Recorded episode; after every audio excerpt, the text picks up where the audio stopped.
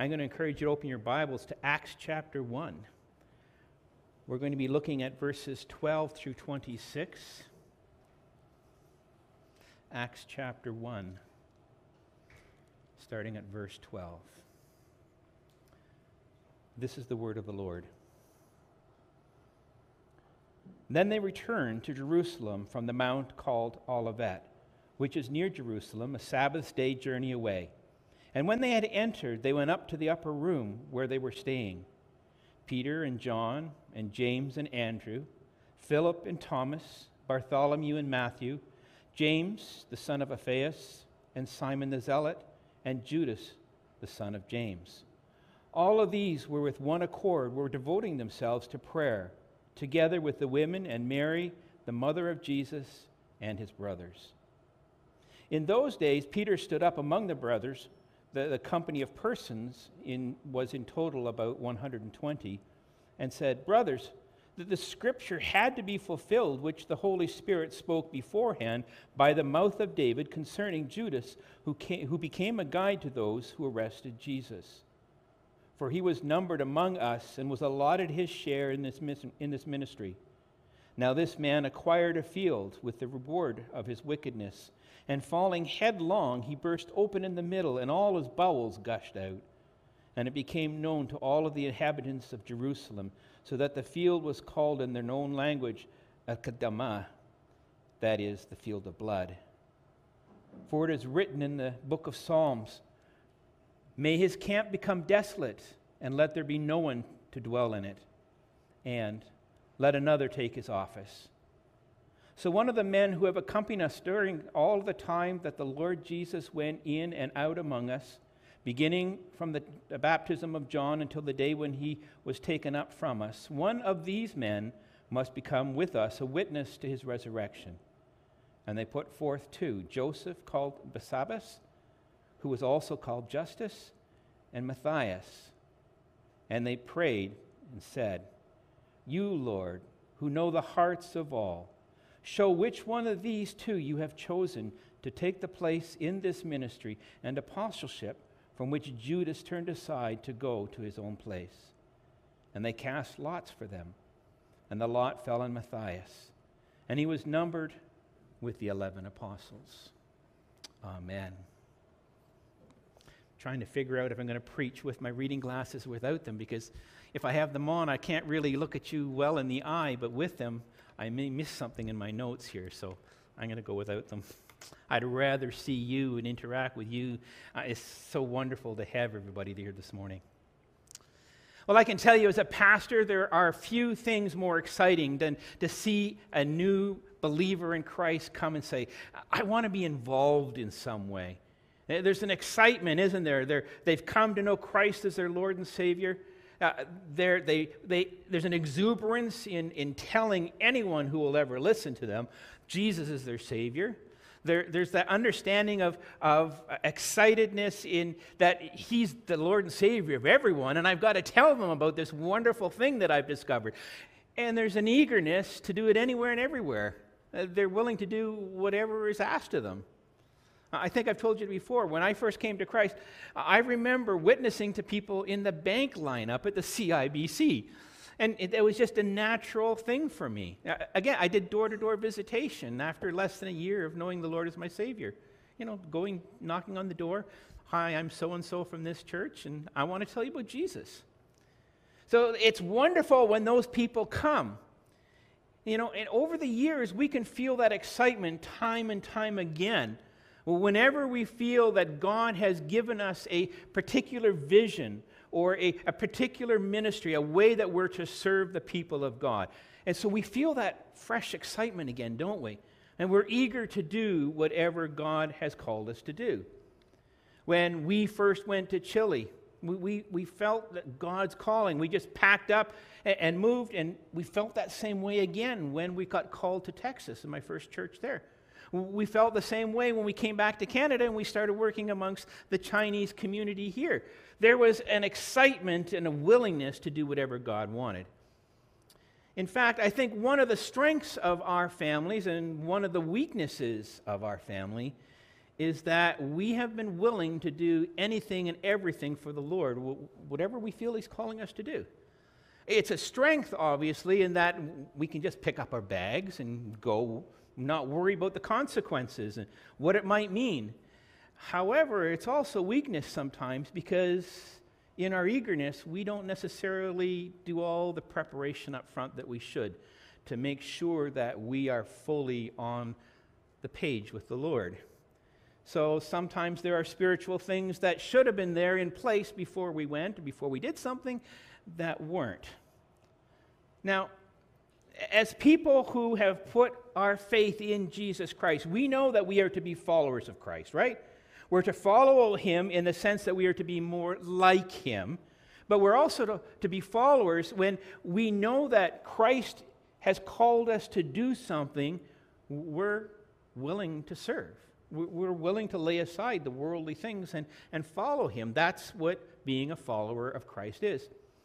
As people who serve the Lord Jesus Christ, we're going to experience these times again and again and again in our ministry. Sometimes it may be starting in a new church. Sometimes it'll be getting married and knowing that God has a special purpose for you as a couple in the kingdom of God. Perhaps it's simply having to change jobs and going to another city or another country. It can be an experience that, that is really life changing. And it, it, could be the start of, of something new in the church as a whole.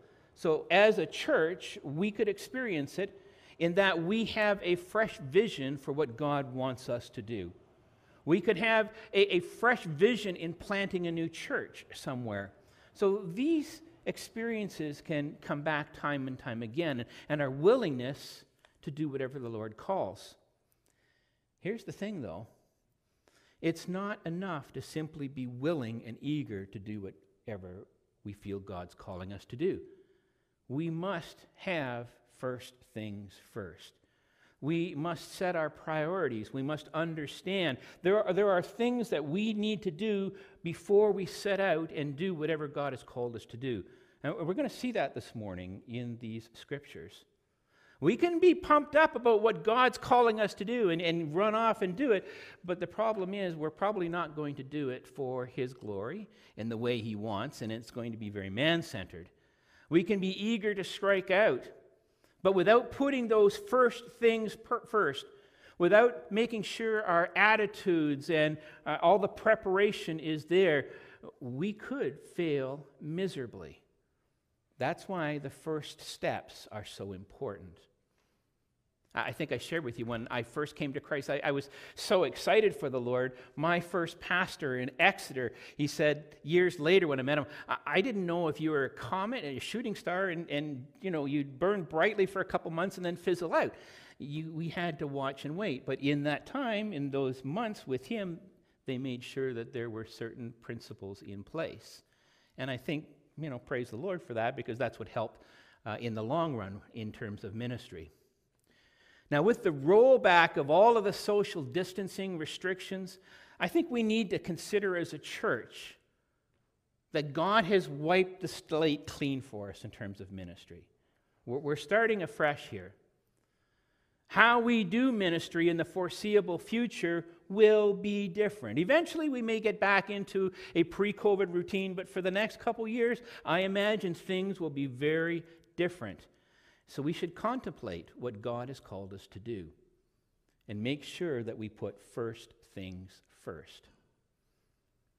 God has blessed us, He's given us a wonderful role to play in the plan of redemption that He has. But our priorities must be right. They, they must be put in place before we participate, before we can be useful to Him. And so, if this slate is clean, then we need to say, well, what is ahead for us? And how do we actually do what God has called us to do? What are those first priorities? Again, we can be willing and we can be eager, but that's not enough. We must have those first steps down. Now, I don't know if you've been watching uh, the Facebook post that Pastor Werner has been showing. It is pouring that foundation of the new church up there, right? It's very much like that. You could slap up walls, but if your foundation is not solid, the house will collapse. So, having those priorities down are important. And what we're going to see this morning in these verses are three things. The, the priorities are that we need to have, first and foremost, an obedience to what God is calling us, in the manner God is calling us, in the way God is calling us. So, His desires, His uh, uh, way of doing things must be ours. Then we're going to see that we must have an earnest commitment and a devotion to corporate prayer. And that may be our hardest challenge this morning as a church to think about. And the last one is that we need to be dependent on the Holy Spirit. So this morning, uh, in these verses, chapter 1, 12 through 26, we get the first snapshot, the earliest picture of the church after Jesus has gone up to glory. You know, have you seen those pictures in the, uh, the old ones that are sepia, which is kind of a yellowy green color? Uh, you ever seen those? They're really old. And this is the first one that we have. Now, throughout the book of Acts, we're going to see time and time again different snapshots of the church as it progresses forward, as it changes uh, and it, it moves ahead in the kingdom of God builds. But this is the first picture that we open up in our family album as the people of God here this morning, these verses. It starts here. So it's important to understand what's going on. It's important to understand this is a first snapshot for a couple reasons, because we're going to see in these verses there are some transitions from the way things were done in the Old Testament to the way things are supposed to be done now in the New Testament in the people of God. It's going to be important because we're going to see that Jesus, remember, has just spent 40 days with them in teaching them, talking with them, uh, eating with them. And, and so we have a picture of the people of God immediately after the, the, the, the uh, Lord Jesus Christ goes unto glory. That's important. You think how excited we were when we came to Jesus Christ. Think about them. There they were, they had actually talked and ate with the risen Savior. Now, their context was unique in terms of redemptive history. We, we can't uh, pretend to try to duplicate that, but there are some very important principles in these verses that, that we know must apply to us. And, and so we need to earnestly come this morning and say, uh, okay, I, un- I understand this. Now, what does it mean for us as a church? Now, the first thing we need to see is that there was this great exuberance and expectation, but this expectation was tempered by obedience. Again, you remember how excited we were when we came to faith? They have just walked with Jesus and talked with him, listened to him, and they, they've stood there and watched him go into glory.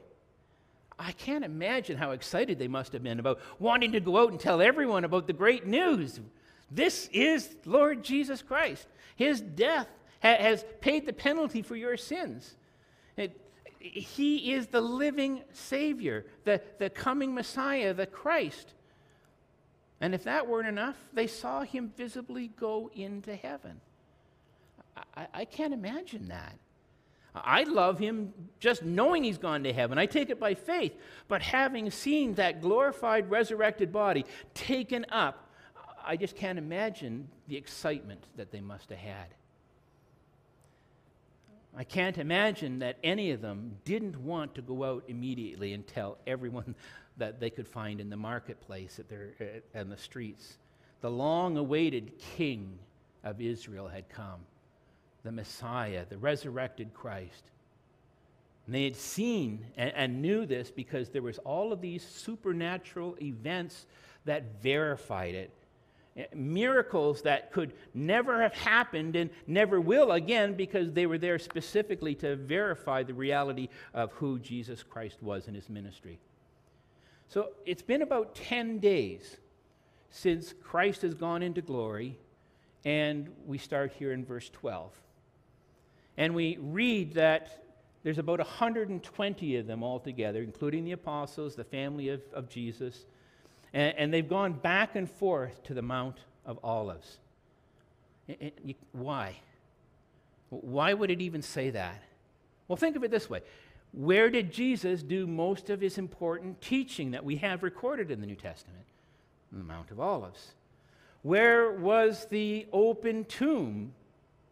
At the foot of the Mount of Olives. Where had they seen him go up into glory? In the Mount of Olives. So they've been told to go back and wait for the Holy Spirit. But every day they keep going back to the Mount of Olives with this great expectation. Our Savior has gone into heaven and the Holy Spirit is coming again. According to Zechariah 14, one day the Lord Yahweh will stand on this mountain and will split it. There's this wonderful expectation. All the prophecies of the Old Testament are coming true in Jesus Christ. So they keep going back to the Mount of Olives and they're waiting expectantly for the Holy Spirit to come. Man, how easy would it have been to jump the gun and say, well, yeah, uh, the Holy Spirit's coming. I can be empowered, but I just want to share with people what's happened to me. I just want to tell people who Jesus was, is. Uh, and, and I don't think they fully understand or understood what it meant to be empowered by the Spirit. So this exuberance would have been there. But here's the thing they knew that God had a plan. God had said, Go back to Jerusalem and wait. Don't go out and do everything I've called you to do. You're going to be witnesses of salvation to all of the nations, but wait. And so, what do we read they do? They did exactly that. They went back to Jerusalem and waited. Despite what, what must have been an, an uncontrollable urge to go out and tell everybody of this wonderful, joyous salvation in Jesus Christ, their exuberance was tempered by obedience. They understood that God had a timetable. They understood that God had a means of getting this done through the Holy Spirit. They understood that God was sovereign, and so they waited. And while they waited, this great expectation, this great excitement was welling up inside of them, so that when they would be sent out, it, w- it would be like uh, a, a pop bottle and, and you, you shake it and it just explodes. But that's exactly what they did. They had this wonderful exuberance, excitement, but it was tempered by their obedience to the commands of Jesus.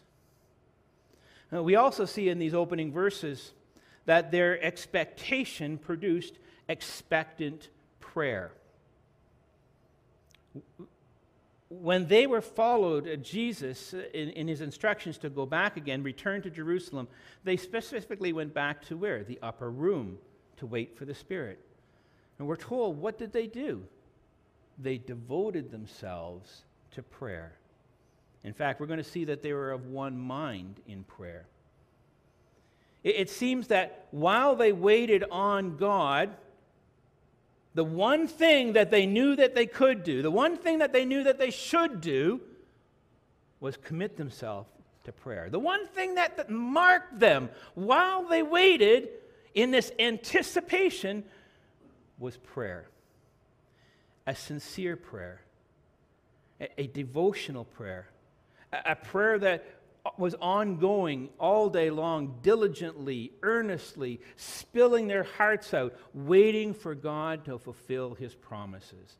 A, a, prayer that persistently waited upon him day after day until his perfect timing happened. They had a mission to preach the gospel to the nations. And they understood that they were going to receive the authority and power from God to accomplish that task. And yet they waited and they prayed and they prayed. They, they probably had a broad understanding of what that meant, but they certainly didn't understand the particulars of the details of, of what the calling would be. So they prayed for God's direction. They prayed for God's timing. They prayed for God's empowerment. This is how they prepared themselves for the task that God had given them. It was a devotion and a commitment to prayer. It, it, again, it's a commitment and devotion that it's marked by what? They were of one accord, one heart and one mind. They were united on this. There was not one of them of the 120 said, Well, there's maybe something better I can do this, this hour. Maybe I'll go home and, and, and make sure supper's on the table. Maybe I'll make sure I'll, I'll go to the Agora, the market, and, and make sure that I sell something so that we have some. They were of one mind. This is the most important thing they could do. So it marked them as a people, as a family. This was earnest, persistent prayer with one mind. It's hard to wait on God, isn't it? especially when we, we feel that God has given us this wonderful vision of what He wants us to do. It could be a missionary, it could be a, a missionary within our, uh, our building complex. We have a clear understanding of God's calling, and yet we have to wait. What are we going to do in that time? We need to pray. For Sean and I, from the moment we first shared with our church that we felt called to be missionaries till the time we actually got to the field. It was eight years. It was eight years of expectant faith that God was going to use us. It was eight years of learning obedience to his timetable, and that there was all of these things that had to happen before we could ever get there. And it was eight years of earnest, expectant prayer that kept us on that track. When we believe with all our heart that God's opening doors for us, whether it's moving to a new job in another city, uh, whether again it's getting married so that you can serve the kingdom of God better, it's hard not to jump the gun and to do things because we're excited. You know, what more could God want? I'm ready, I'm willing, let's do it. But God says, wait, pray, know what I want, how I want it, when I want it. And here's the thing if we want to honor God, we must learn to be obedient to His direction, not our desires. So, from the opening verses here, we see the example of the early church.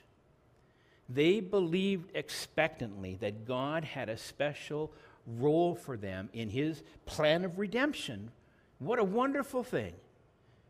And that expectation brought together two things it brought, it brought together an obedience to Jesus' instructions to go back and wait for the Spirit, and it, it issued forth in a fervent ocean to corporate prayer.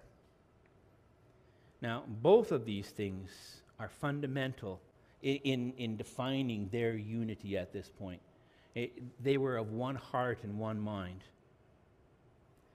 as we contemplate the, the lifting of COVID, the lifting of these restrictions, we really need to contemplate as a church what this means for us. If the slate has been clean and we are looking ahead at what God is calling us to do, there are some important questions that we need to ask ourselves. Not long from now, a couple weeks, a couple months, eh, we could be all coming back to this building without masks, and, and our, our greatest temptation would be to just start picking up all our ministries again right where we left off, doing the same old, same old, because it worked then. Well, the question is, what is God calling us to do?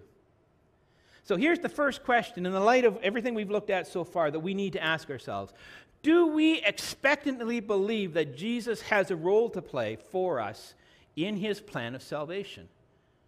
Now, that sounds like a ludicrous question. The church doesn't have a role. Uh, There are probably many people who come to this church, maybe in a few this morning, they're sitting there and think, yeah, the church has a role in the salvation uh, of the nations, but I'm not necessarily that person. I don't necessarily have to think about my role in terms of God's plan of salvation with my neighbors, with my family, with, with refugees. Again, it sounds strange, but the reality is that there may be some of us who have not bought into the reality that if I am part of this church and this is the church's mandate, then I am part of that mandate. I, am part of this family. Its, its call is my call we must be of the same mind. So, has the Lord called Chinese Gospel Church, Toronto English, to a mandate to proclaim the good news of salvation to the nations? If He has, what does this mean for us as we look ahead? How has God called us to be messengers of salvation?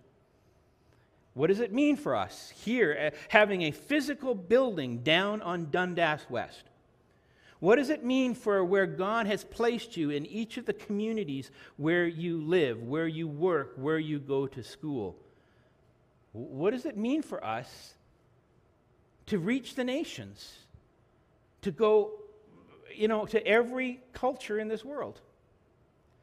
If we believe and earnestly believe that we have a mission, and that mission is, as we define it, to seize every opportunity to proclaim the gospel, how are we going to serve and to minister with that as its center?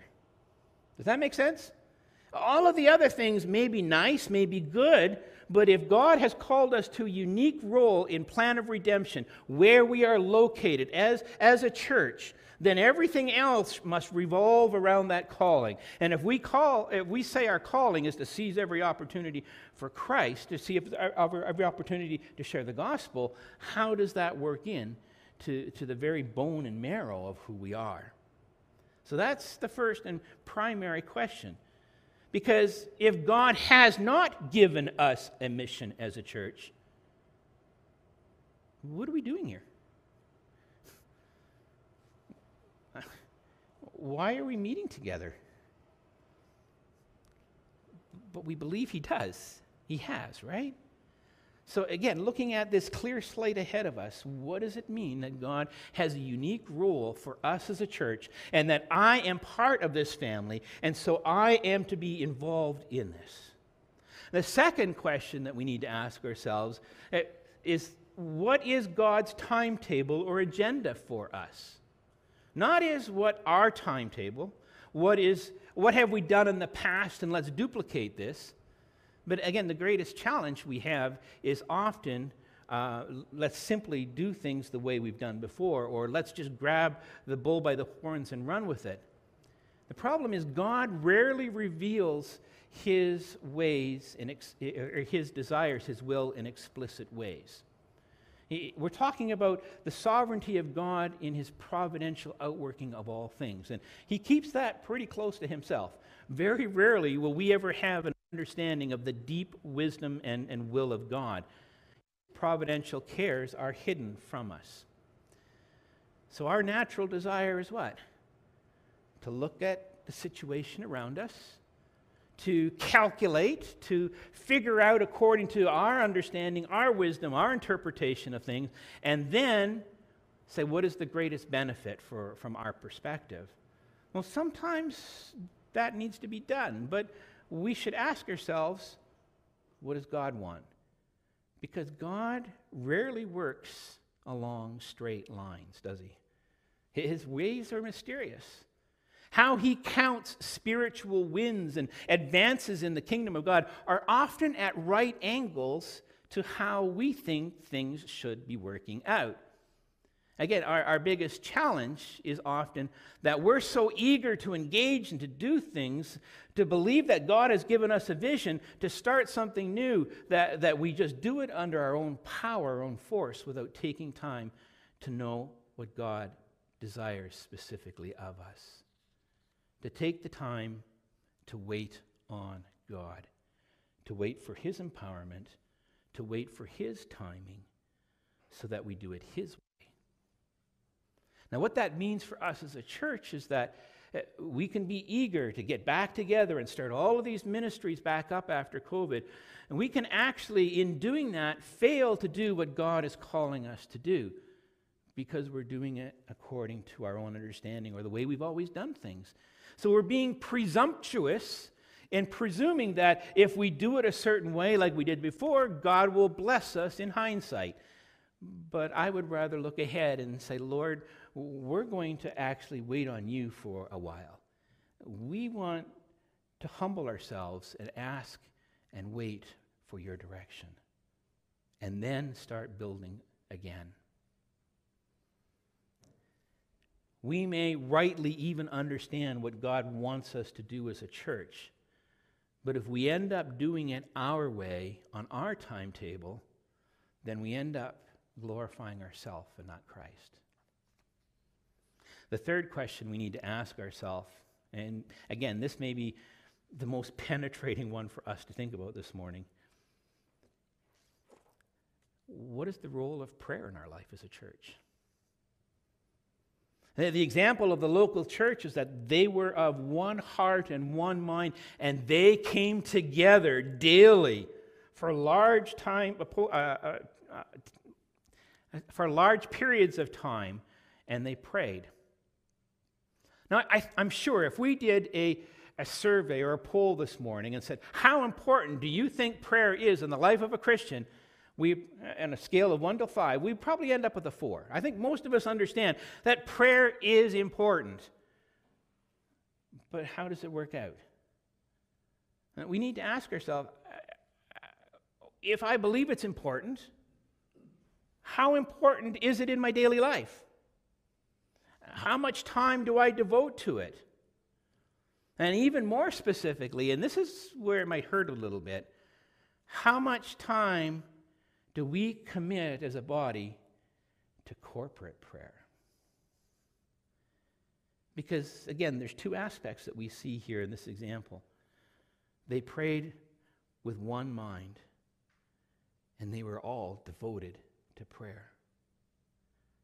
There was not one of them who said, Yes, that's important, but I'm not going to go.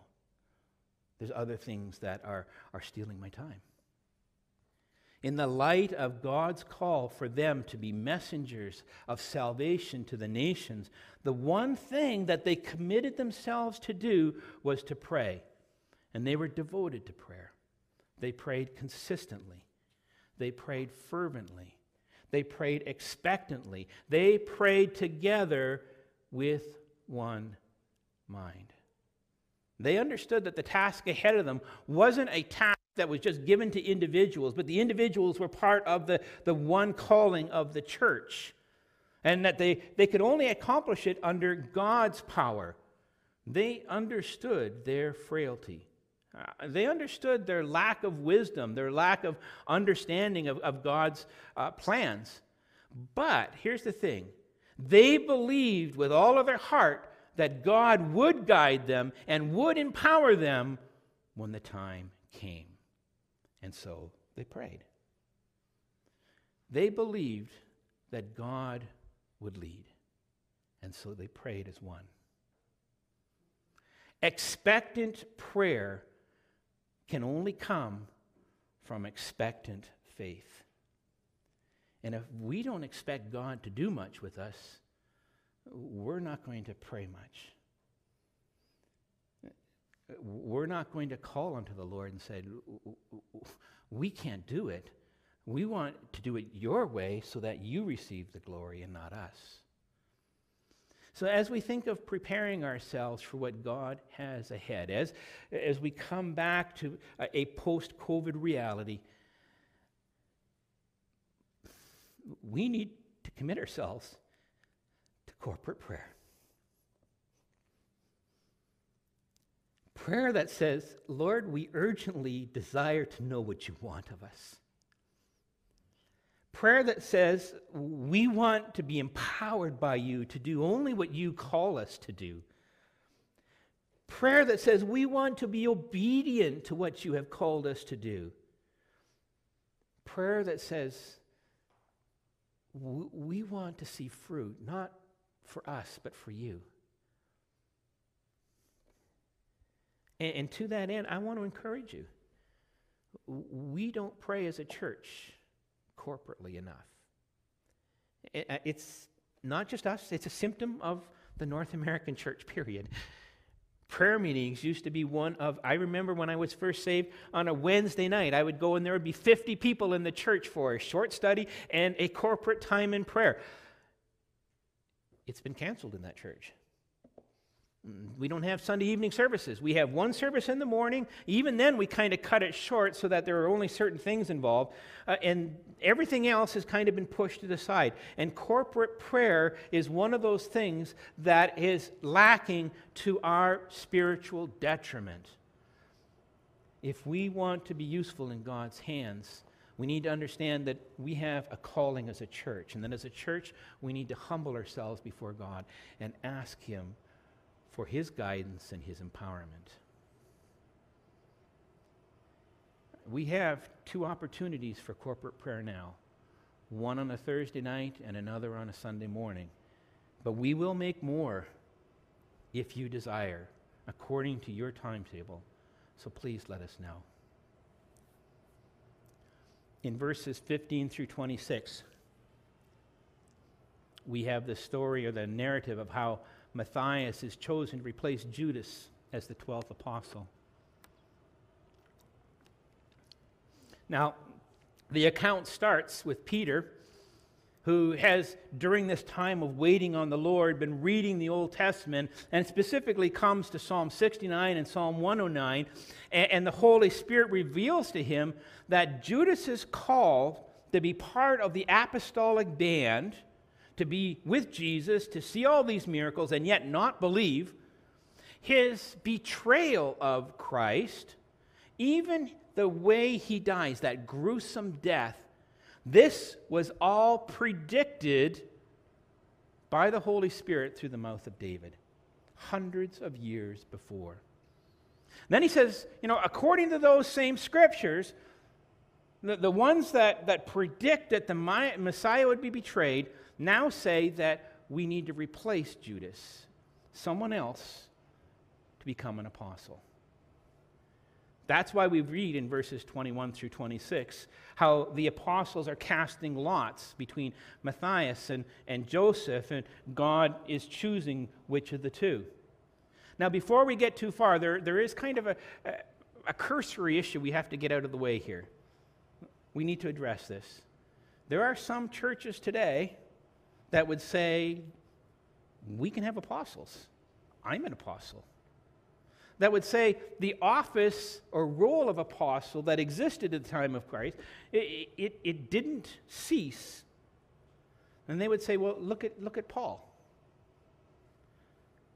If we look strictly, first of all, at the verses here, 21 through 26, there are a couple things that contradict this teaching that would say, no, the role has ended with the, with the apostles. The first is Peter's own interpretation of the Psalms.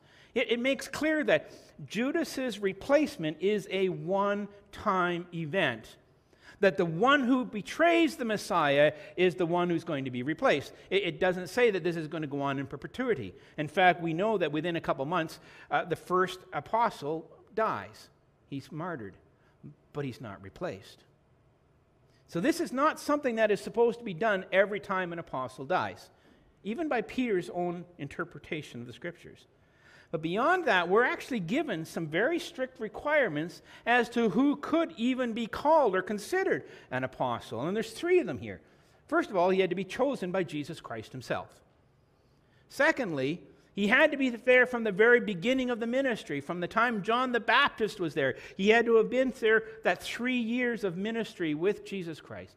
And thirdly, most importantly, he had to be a witness of the resurrection of Jesus Christ. Now, again, as, as we're going to see, there is one exception, and that is the Apostle Paul. And, and we're going to see that his testimony, how he came to faith in Christ, is repeated three times in the book of Acts. And it's done so specifically to establish his credentials as an apostle outside of this one case. But here's the reality apostles do not exist today. There is no one who can say that they were with Christ for three years, were taught by him, and they saw him resurrected, despite whatever argument they might want to give us today. Now, here's, here's the important thing that we really need to get from, from these verses is that this is the first and the only time in the New Testament where the people of God cast lots. They're, they're looking for God's direction. They're looking for the Holy Spirit to help them understand their situation, their context. Uh, the Holy Spirit has just revealed that, that someone is to replace Judas, and so they're now seeking divine help in what that means. In the Old Testament, God had permitted the casting of lots as a way of knowing his will.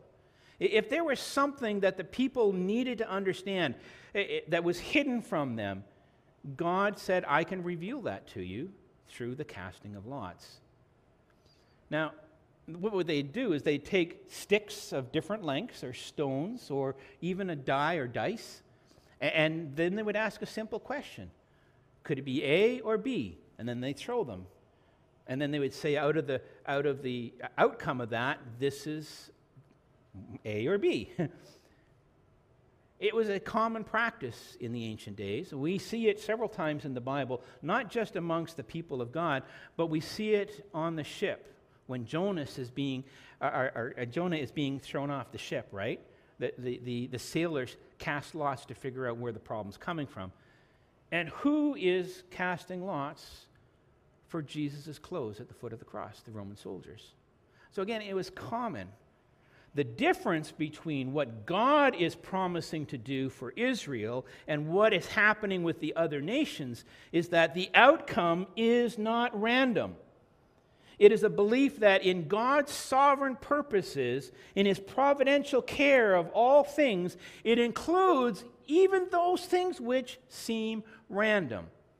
So, as you come unto God, if you cast lots, the sovereign will of God would be revealed through what appeared to be a random outcome.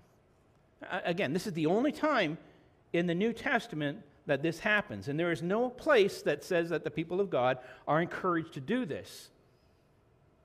What we see in Acts here, though, is a change from Old Testament principles to New Testament. How do you discern the will of God? They're still waiting for the Holy Spirit to come. So they don't have that that we have today. It would come in, in about two days. And, and so they fall back onto the only way that they know. But it doesn't become a New Testament principle. As soon as the Holy Spirit comes and is available to all and indwells us all in all, God speaks to us individually through our conscience to every believer. And we see that developed as we're going to through the book of Acts. We see it at the, the beginning of, of Acts chapter 6 when they start uh, choosing deacons. But most demonstratively, when we come to Acts chapter 15 and the Jerusalem uh, Council, we see something coming together called consensus leadership. Now, consensus leadership is not a, a casting of lots or, or majority win. Let's take a poll, and if 50% of us say we're going to do that, we're going to do that. That's not consensus leadership. Consensus leadership is the belief that the Holy Spirit leads the group of people through a consensus or general agreement.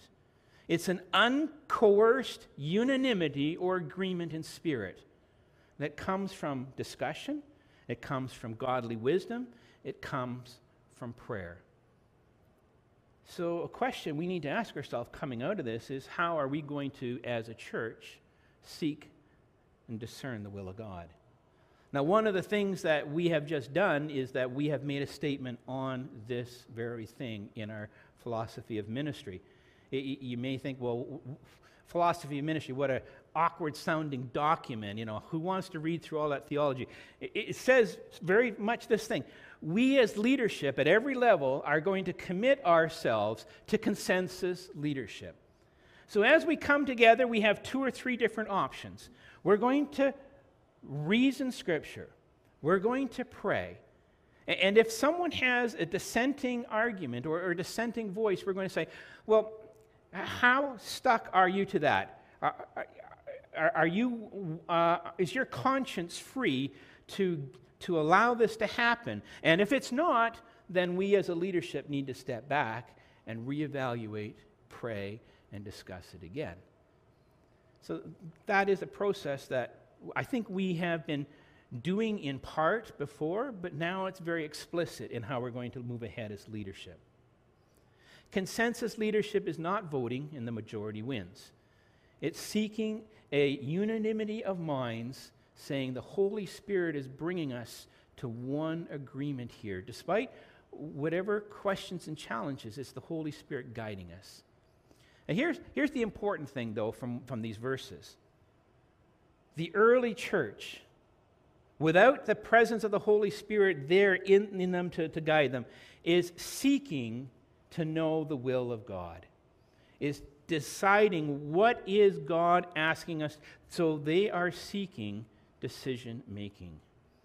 The early church, they, they stood at the crossroads, didn't they, of, of this Old Testament redemptive plan uh, of the sacrificial system and the priests, and, and now in Jesus Christ. And just let me think about this. I, I, uh, it's kind of a side. They were praying. They were praying of one heart and mind. Where were the priests?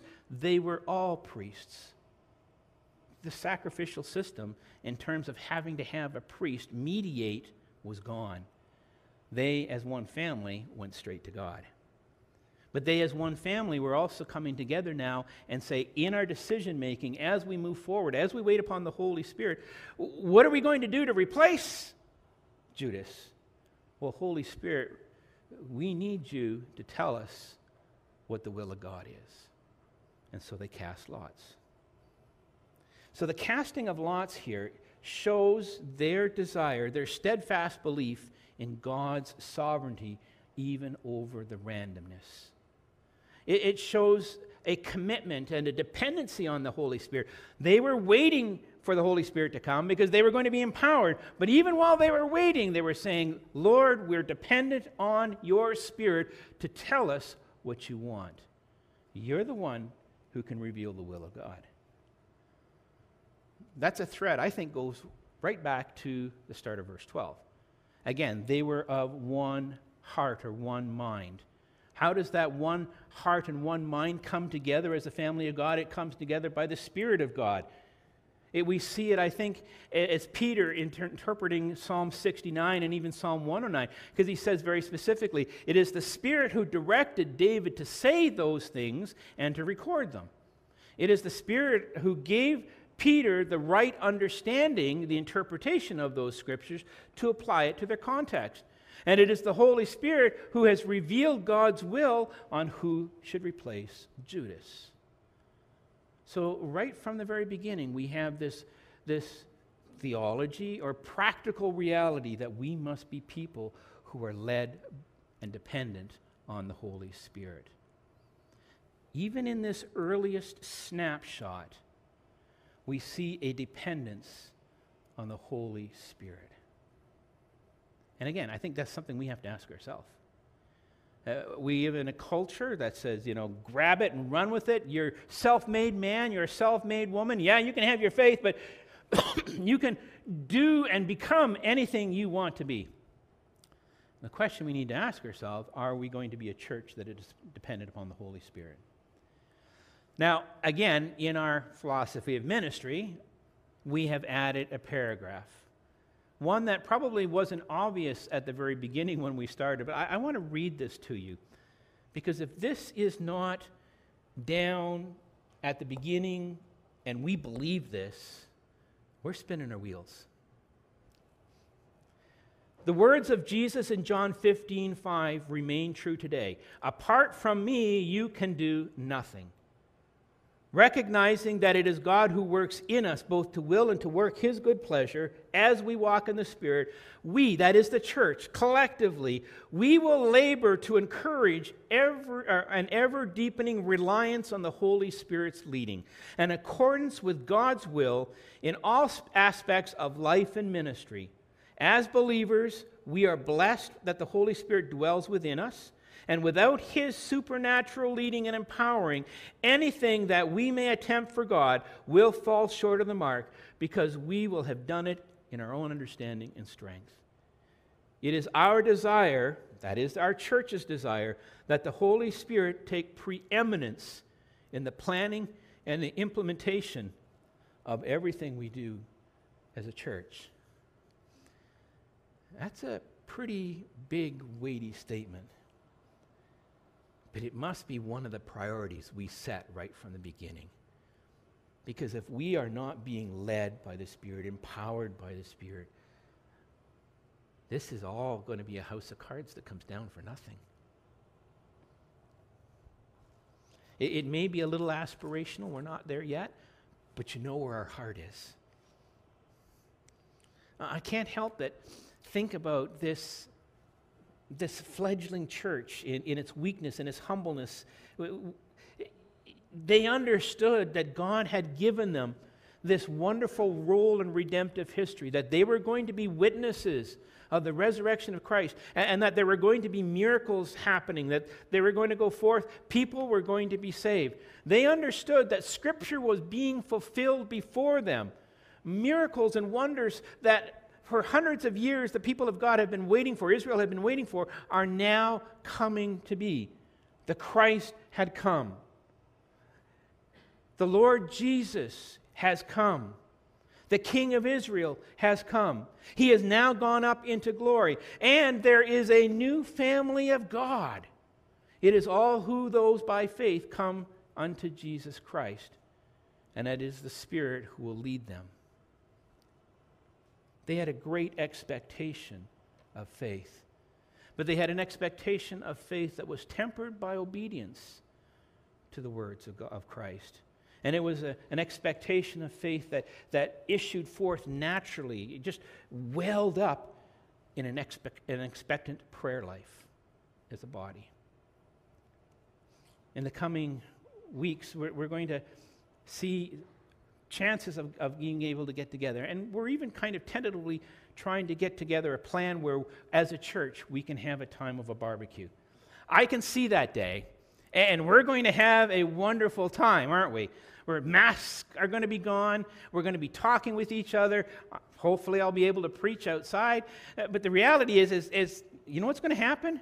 There are going to be so many pictures taken that day. Everyone is going to want to get a snapshot with everyone else. We've seen a snapshot of the early church, that sepia, gray brown, green brown tones.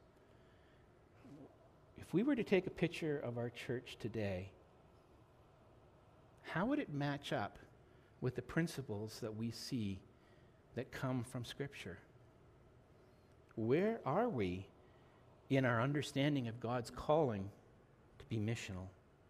In our understanding and obedience and expectant prayer that God will use us? I don't know. But the wonderful reality is we can still write that history yet to come. We can commit ourselves, even this morning, and say, we're going to renew corporate prayer. We're going to re- redouble our efforts in obedience and understand what God has called us to do in terms of reaching the nations for Christ. I pray that that's our desire.